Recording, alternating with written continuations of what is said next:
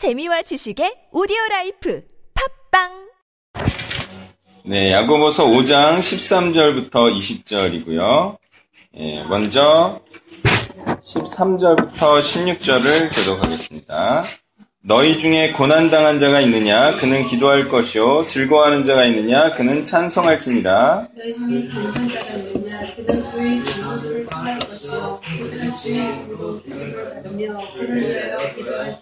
믿음의 기도는 병들 자를 구원하리니 주께서 그를 일으키시리라. 혹시 죄를 범하였을지라도 사하심을 받으리라.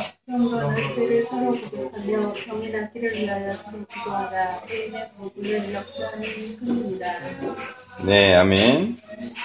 예, 저는 이제 이 본문에 대한 의문이 풀렸습니다. 예, 사실은 제가 이 본문에 대해서 굉장히 좀 의아해 있어요. 왜냐? 16절에 보면요. 의인은 역사하는 힘이 크다, 이렇게. 의인의 강구는 역사하는 힘이 크다, 이렇게 말하잖아요. 근데 저는 제 스스로를 의인이라고 생각하는데, 제가 아무리 기도해도 병이 안 낫는 거야. 이거 뭐지? 내가 의인이 아닌가? 근데 아닌 것 같진 않아요. 그러면은 이 말씀이 틀렸나? 말씀이 틀릴 리는 없잖아요. 그래가지고 이게 되게 궁금했어요, 사실. 예전에 서울청에서 어떤 자매가 다리가 아프대. 이게 이제 다리가 아프니까 막 수영도 다니고 그랬는데, 아, 목사님 기도를 해주세요. 그래가지고. 기도를 했어. 그래서 아무 소식이 없어. 그래가지고 한 세 달 후에 전화를 했네? 나았나요? 아니, 낫지는 않고. 그러니까 이거는 내가 의인이 아니거나 말씀이 틀리거나 이거예요. 그래서 이제 되게 궁금했어요. 근데 이제 그 의문이 풀렸다. 궁금하죠? 네. 자, 이 3절을 먼저 13절 한번 보면요. 이게 이제 이건 당연한 말이에요. 뭐냐면 여기서 고난당하다라고 쓰는 예, 카코파테오, 카코파테오라는 단어는 불행을 당하다, 재난이나 고난을 예, 당하다 이런 뜻이에요. 예, 그러니까 불행한 일이나 재앙을 당한 자는 하나님께 간구해서 이 불행이나 재앙이 떠나게 해달라 이렇게 간구하라는 거예요. 그 다음에 기뻐하고 즐거워할 일이 있을, 있는 자는 어떻게 해야 되냐? 하나님께 감사하고 찬송하라. 뭐 이것은 당연한 얘기예요. 근데 이제 14절부터 이제 병든 자가 나와요. 그리고 15절에도 병든 자가 나와요. 근데 이게, 이게 이제 오해를 일으킨 표현이에요. 이거는, 어, 14절에는 아스튜에오, 아스튜에오라는 단어가 쓰는데, 이거는 힘이 없다, 약하다, 무기력하다, 예, 병들다, 이런 뜻이에요. 그러니까 모든 종류의 연약함을 말하는 것이고, 그 다음에 15절에 나오는 병든 자는 캄노라는 단어인데, 이거는 지치다, 기운을 잃다, 병들다예요. 그러니까 뉘앙스가 있죠? 이게 그냥 단순히 병든 게 아니라 지치고 힘들고 무기력한 거예요. 예. 그러니까 이런 상태인 사람들에게 지금 어떻게 하라라고 말하고 있는 본문이 오늘 본문이라는 거예요. 자, 이렇게 지치고 기운 잃고. 그러니까 이런 표현을 쓸 때 우리가 실제로 육체적인 질병이 든 사람도 이런 현상이 일어날 수 있어요. 근데 이것은 쭉 제가 설명을 하겠지만 영적인 병, 영적인 무기력 이거에 빠진 사람들에게 하는 메시지라는 거예요. 그 증거로 야고보는 이 병든 것을 뭘로 연결시키고 있냐면 자꾸 죄와 연결시키고 있어요. 그래서 이거는 죄된 현상이라고 봐야지 그냥 단순히 육체적인 질병으로 볼 일은 아니라는 거예요. 그리고 이 연약한 거 있잖아요. 그 무기력한 거. 이게 사실은 죄된 현상입니다. 예. 그러니까 죄가 없는 사람은 어떻게 살겠어요? 어떻게 활동하겠어요? 예, 그렇죠. 싱싱하게 아주 좋은 표현이에요. 아주 활동적으로, 그죠? 예, 아주 액티비티하게. 이렇게 활동하는 게 죄가 없는 상태예요. 그러니까 죄가 없으면 이게 다소 시무룩해지고 소극적이 되고 나서지 못하고 남이 나를 어떻게 생각할까, 그죠? 아, 나는 쓸데없는 존재인데, 그죠? 자꾸 그런 생각이 들어가지고 열심히 못하는 거예요. 근데 죄가 없을 때는 활기차게 회개하라 하나님의 나라가 가까웠다 이렇게 선포할 수 있죠. 네. 그래서 이, 이 무기력한 상태는 죄가 있는 상태라고 봐야 되겠습니다.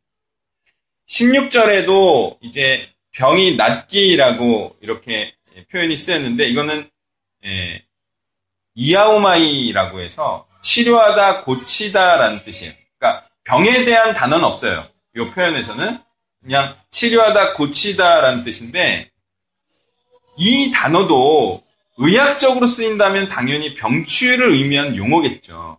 그렇지만 여기서 볼 때는 이 치유하다, 치유받다라는 게 본질적이고 궁극적인 의미로 쓰였다는 거예요. 그래서 영적인 치유, 즉 하나님의 뜻애로 돌이키고 회복함을 의미하는 단어라는 거죠. 그래서 16절에 보면 죄고백을 하라 이렇게 말하고 있죠. 여러분 예, 지금 우리가 신약 시대를 살고 있는데 어떤 사람이 병에 걸리면 죄고백을 하라고 해야 돼요, 안 해야 돼요? 안 해야 돼, 안 해야 돼. 아니 감기 걸렸는데 당신 죄졌지. 죄고백을 해. 그럼 된다, 안 된다? 그러면 안 된다, 안 된. 그러면 그 사람은 억울해. 왜? 어제 그냥 에어컨 틀고 선풍기 틀고 잤을 뿐이야. 그걸 죄라고 하면 안 되잖아요. 예? 그러면 승윤은 지금 죄가 져가지고 구내염을 앓나? 그게 아니라는 그게 그게 재고발과 연결돼야 되는 거는 이게 예, 단순히 육체적인 질병이 아니라는 거죠. 그래서 야고보는 예, 이렇게 그 이 연약함에 대해서 말하는 것이고 죄된 상태에 대해서 말하고 있는 거기 때문에 재고박을 하라 이렇게 말하고 있습니다. 또한 결정적으로 동일선상에 있는 19절을 한번 보세요. 19절은 뭐라고 말하고 있습니까? 미혹되어 진리를 떠난 자를 누가 돌아오게 돌아서게 하면 이렇게 말하죠. 그러니까 의인들이 하는 일이 뭐예요? 질병 고쳐주는 일이에요? 아니면 말씀으로 사람을 치유해서 하나님께 돌아오게 하는 일이에요? 그렇죠. 미혹되어 진리를 떠난 자들을 진리 가운데로 다시 돌아오게 하는 일을 하는 거죠. 네. 20절에 또 보면 죄인을 미혹된 길에서 돌아서게 하는 이런 말씀이 또 나오죠.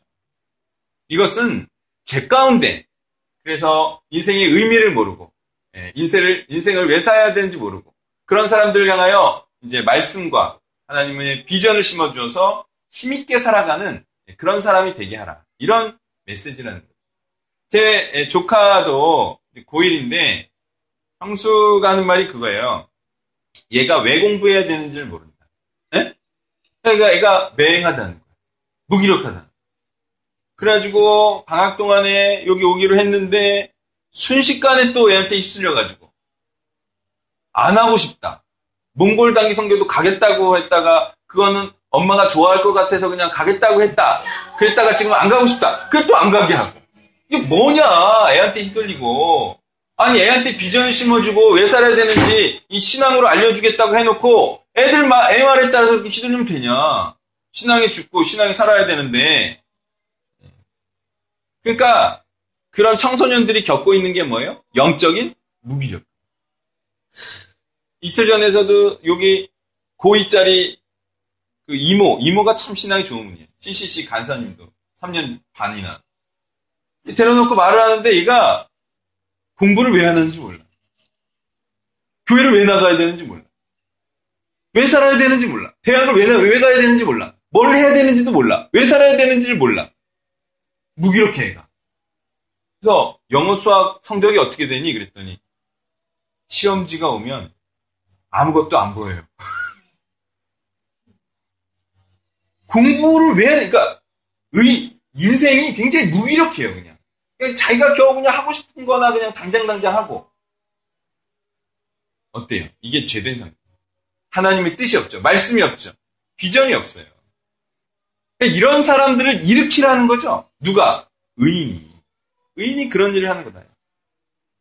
자, 본문에서의 이 병드는 그래서 육체적인 질병을 의미한다기보다는 하나님의 뜻을 활기차게 행하지 못하는 무기력하고 영적으로 침체된 상태의 자들을 의미하는 것이다. 이렇게 보면 되겠습니다. 근데요, 가만히 보니까 이 죄가 육체적인 질병의 형태로도 발현될 수도 있죠?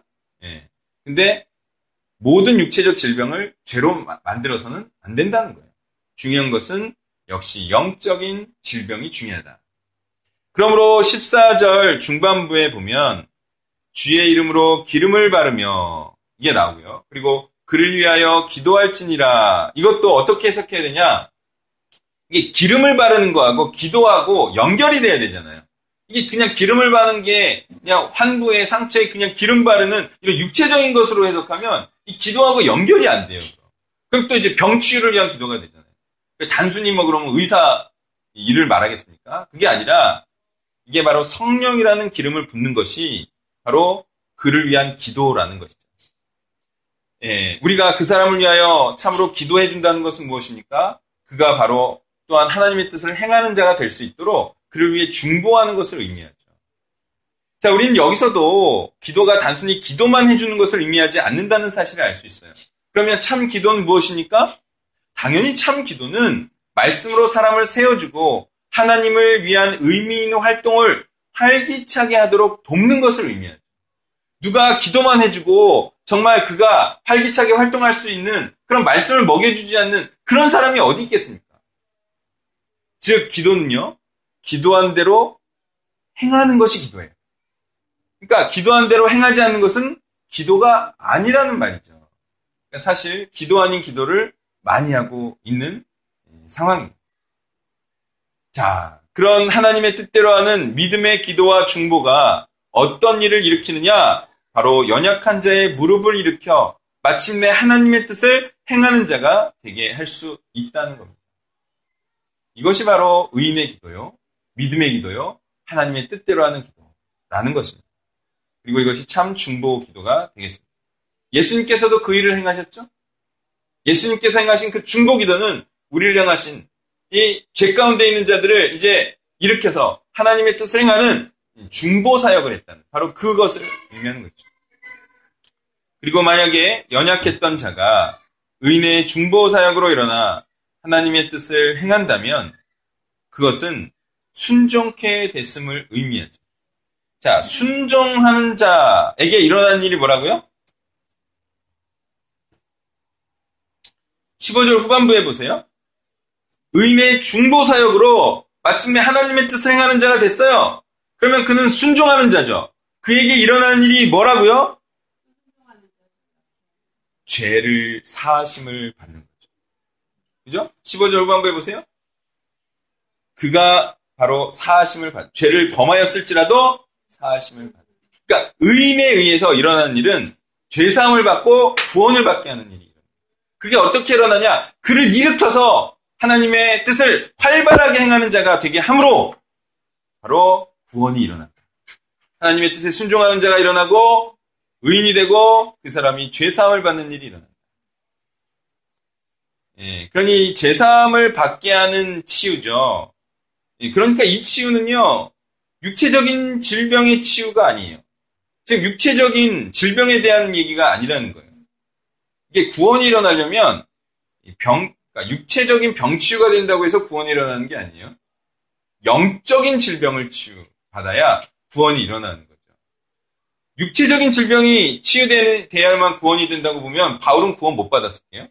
그게 아니라 육체적인 질병은 그대로 있어도 돼요. 구원에는 직접적인 상관이 없어요. 그렇지만 영적인 질병이 치유돼야지만 구원을 받는 것이기 때문에 바로 죄사함과 연결하는 이 야고보의 말씀은 바로 영적인 질병임을 의미한다라고 봐야 하겠습니다. 그러므로 죄를 치유받기 위한 절차인 죄고백, 즉 자신이 죄인임을 공적으로 고백하고 시인하게 한 후에 그리스도를 제대로 영접하게 하여서 하나님의 뜻을 행하는 자가 되게 하는 일에 우리 모두는 힘써야 하겠습니다. 네, 우리가 하는 일이 이거라는 거예요. 죄를 고백시키고 그도 하나님의 뜻을 활발하게 하는 자를가 되게 하는 것. 이것이 하나님의 뜻을 행하는 모든 의인이 해야 될 일이라는 겁니다. 그런데 이 일을 할 때 서로 죄를 고백하고 힘써야 하는 이유가 있어요. 자, 왜죠? 왜 서로 힘써야 되죠? 네, 그것은요, 너도 나도 너무나도 많은 자들이 예전에는 의인이었고 예전에는 하나님의 뜻을 활발하게 정말 잠을 줄여가면서 그렇게 도끼를 품고 했었는데 지금은 다들 무기력과 연약함을 호소하고 있어요. 예, 하여튼 뭐 예전 간사님들 뭐 5년 전, 10년 전 간사님들 뭐 하여튼 다 무기력과 연약함을 호소하고 있어요. 그러니까 이게 서로 지금 죄고백을 시켜야 돼. 너도 지금 무기력하지. 너도 지금 무기력하지. 서로 이것을 고백하게 해야 돼요. 그러니까 사실은 인정해야 돼요. 그들이 자꾸 예전에 잘했던 거 되뇌일 일이 아니라 지금 내가 사실은 무기력증에 빠져 있습니다. 이렇게 진짜 고백해야 돼요. 죄 고백을 시키지 않으면 예전의 것으로 살려고 하죠, 자꾸. 그러니까 하나님의 뜻을 전혀 행하지 않고 있거나 너무나 미약하게 다들 행하고 있기 때문에 이런 권유를 지금 야고보가 하고 있습니다. 자, 이렇게 해석하고 나서야 비로소 예, 저를 혼란스럽게 했던 16절의 의미가 이제 이해가 되죠. 의인의 강구는 무엇입니까? 바로 연약한 자 또는 죄 가운데 있는 자를 회개케 함으로 일으켜 세워서 하나님의 일을 하는 자가 되게 하는 능력이 크다는 거죠? 네. 이렇게 해석해야 맞는 것은 이런 일을 하는 자를 걸어 우리는 누구라고 부릅니까? 이런 일을 하는 자가 의인이에요. 아, 간단해요. 이러한 일을 함으로써 의인이라 증명이 되는 거고, 의인은 이런 일을 하는 자고, 그리고 의인은 이런 일을 일어나게 하는 자야 아니에요. 어떤 사람이 이런 일을 만약에 일어나게 했어. 연약한 자를 일으켜 하나님의 뜻을 행하는 자가 되게 했어요. 이런 사람에게는 어떤 칭호를 줍니까? 의인. 어, 의인이라는 칭호를 주죠. 아, 하나님의 뜻을 행하는 사람이구나. 그죠? 우리는 여기서도 의인, 다시 말해, 예, 구원받을 자는요, 죄 가운데 있는 사람을 구원해내야 의인이 된다는 사실을 알 수가 있어요. 예. 그냥 막 의로운 일을 막 열심히 행한다고 의인이 아니라 의인의 칭호는 누구에게 주어지느냐? 이렇게 연약한 자, 죄 가운데 있는 자를 구원시켜서 나와 같이 구원의 일을 하는 자를 만들어야 의인의 칭호가 주어지는 거예요. 네. 그러니까 당연히 의인은 이 일을 해서 의인이고 이 일을 하면 의인이라는 칭호를 받는다는 거죠. 17절, 18절을 교독합니다. 엘리야는 우리와 성경이 같은 사람이로되 그가 비가 오지 않기를 간절히 기도한즉 3년 6개월 동안 땅에 비가 오지 아니하고 기도하니 하늘의 비를 주고 땅이 열매를 맺었느니라. 자 이거 보세요. 이게 의인이 기도하니까 일어나잖아요. 역사가. 그러니까 의인은 그냥 의인이 아니라 하나님의 뜻을 충성스럽게 행하는데 어때요? 한 번 한다고 해서 그만두는 게 아니라 계속 하는 거예요. 될 때까지. 그래서 마침내 일을 일으키는 거죠. 예. 기도하고 기도하면 여기 이제 간절히 기도한 즉을 원어적으로는 어떻게 표현되어 있냐면 기도하고 또 기도하면 이렇게 표현되어 있는 표현이 그러니까 계속 기도해야 되는 것을 강조하는 표현이에요. 간절히도 해야겠지만 예, 계속 끊임없이 낙심하지 아니하고 계속 하나님의 뜻을 추구하는 것 이게 오히려 더 중요한 개념입니다. 기도하고 또 기도하면 예, 그런 의인의 기도를 하나님께서 들어주시지 않을 이유가 없다 이거예요.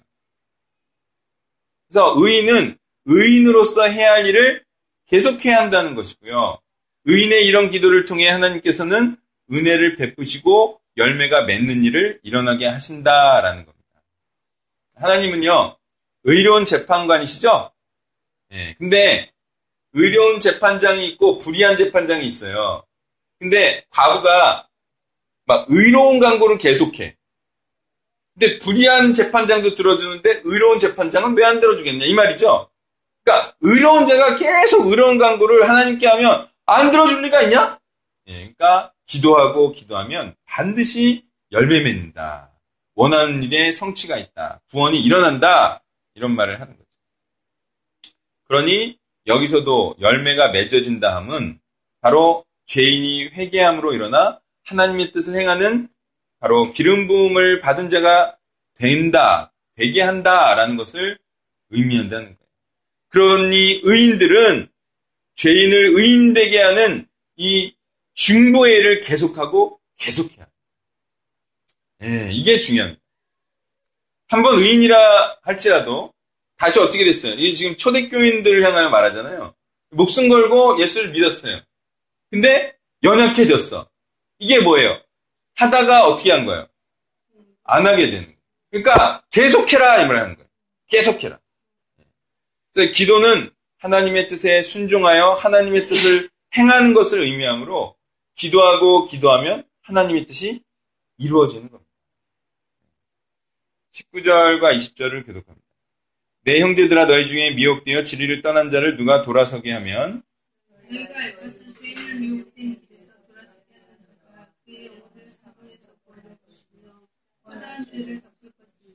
아멘. 자, 의인이 하는 일이란 이렇게 세상의 영에 미혹된 자들 있잖아요. 그래서 돈을 추구하는 부자들 예, 또는 예, 부자가 아니더라도 연약한 자들, 영적으로 병든 자들 이런 자들을 이렇게 진리에서 떠난 자들을 말씀으로 예, 기도로 돌이키게 하는 것을 의미합니다.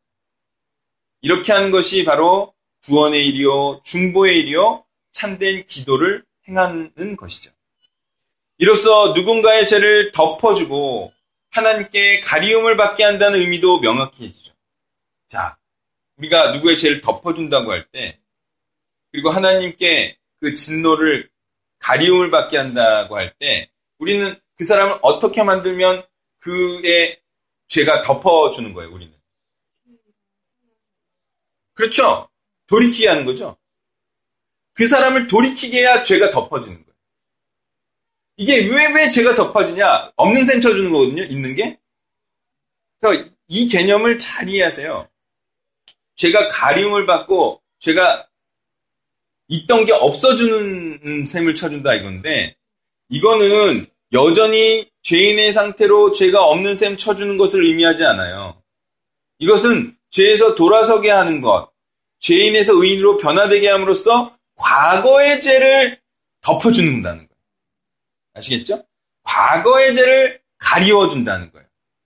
아, 용서해줄게, 이거예요. 과거의 죄는 내가 용서해줄게, 이거예요. 내가, 과거의 죄는 완전히 없는 셈. 주홍같이 붉은 죄로 내가 없는 셈 쳐줄게, 이거예요. 이에 관해서 이민규 교수님의 에, 이제 글을 인용을 하겠습니다. 구원파의 주장처럼 우리는 믿는 순간 과거와 현재뿐만 아니라 미래의 죄까지도 단박에 사하심을 얻게 될까? 로마서는 하나님이 예수의 피로 전에 지은 죄를 간과하신다라고 할 뿐 미래의 죄를 미리 사함받았다고 하진 않는다. 어때요? 정확하죠? 그러니까 하나님의 더 이상의 진노의 대상이 되지 진노의 대상이 아니게 되게 함을 의미하는 것이지 미래의 죄까지도 다 가리움을 받는다. 가려준다. 이게 아니에요. 우리가 애들 혼낼 때도 마찬가지 아닙니까? 다시는 안 할 거야! 지? 그렇게 하면 어떻게 해요? 용서하죠. 근데, 아니, 다시 그럴 건데요? 그럼 어떻게 해요? 진노가 그냥 하늘을 찌르지. 뭐? 다시 한다! 근데, 아, 다시는 안 할게요. 그리고 다시 안 하면 예전의 죄는 어떻게 돼요? 어, 뭐 의미가 없어져 버려요. 그런 원리라는 거죠. 흔히들 쓰이듯 회개하지 않은 자의 허물을 덮어주자는 식이 돼서는 안 된다. 그죠? 아, 복음은 허물을 덮어주는 것이지, 죄를 덮어주시는 것, 주는 것이지 하면서 그냥 과거의 죄를 회개하지도 않고 앞으로 안 하겠다는 그런 고백도 안 한, 죄 고백도 안 한 자를 막 덮어주는 식이 되면 안 돼요. 근데 또 이게 이렇게 돼서도 안 돼요. 뭐냐면 죄같지도 않은 것들을 덮어주지 않는 것이 돼서도 안 돼요. 그건 그냥 뭐 대충 그냥 흘려 보내는 거 아닐까? 그러니까 우리가 이 성경적으로 적용해야 될 내용이 있어요. 그건 뭐냐면 불순종하는 인생이냐, 순종하는 인생이냐, 또 자아성취적인 인생이냐, 자기 부인적인 인생이냐. 이거에 대해서는 우리가 예, 철저하게 재고백을 받아내야 돼요. 그렇지만 우리가 일상적으로 하는 잘못들이 있죠. 그런 거에 대해서 하나하나 명백하게 재고백을 받아야 됩니까? 네. 그러면 안 돼요. 그, 그거는 이제 말씀의 적용이 아니라 생활적으로 그냥 하는 거기 때문에 안 돼요. 그런 거에 뭐 이렇게 우리가 목숨 걸 일은 아니에요. 일상적으로 적용할 내용. 이럴 수도 있고 저럴 수도 있고. 이 드라마를 볼 수도 있고 저 드라마를 볼 수도 있고 이런 것에 우리가 목숨 걸 일이 아니라 이 정말 하나님의 반역적인 불순종하는 그런 인생을 살고 있는 자에 대하여 너는 죄를 고백하지 않으면 하나님의 저주가 임할 것이다. 이런 심각한 얘기를 해야 된다는 거죠. 우리가 봐줄 거는 봐주지만 예, 절대 봐줘서는 안 될 것은 봐주지 말자는 겁니다. 사단은 어떻습니까? 이렇고 저렇고 순종과 불순종 그리고 이런 개념이 전혀 없는 것까지 뒤죽박죽 섞어서 성경적 의미를 불명확하게 만드는 예, 그런 자가 바로 사단임을 알 수가 있습니다. 자 오늘 말씀은 예, 포인트가 명확합니다. 그것은 의인이여 의인은 계속 의인의 일을 하자. 그리고 고난과 환란 중에 연약해진 자를 돌봄으로 함께 그들도 의를 행하는 자가 되게 하자. 이런 말씀을 하고 있죠. 지금까지 야고보가 말해왔던 바로 그 주제, 그 말씀과 전혀 다를 바가 없다 하겠습니다.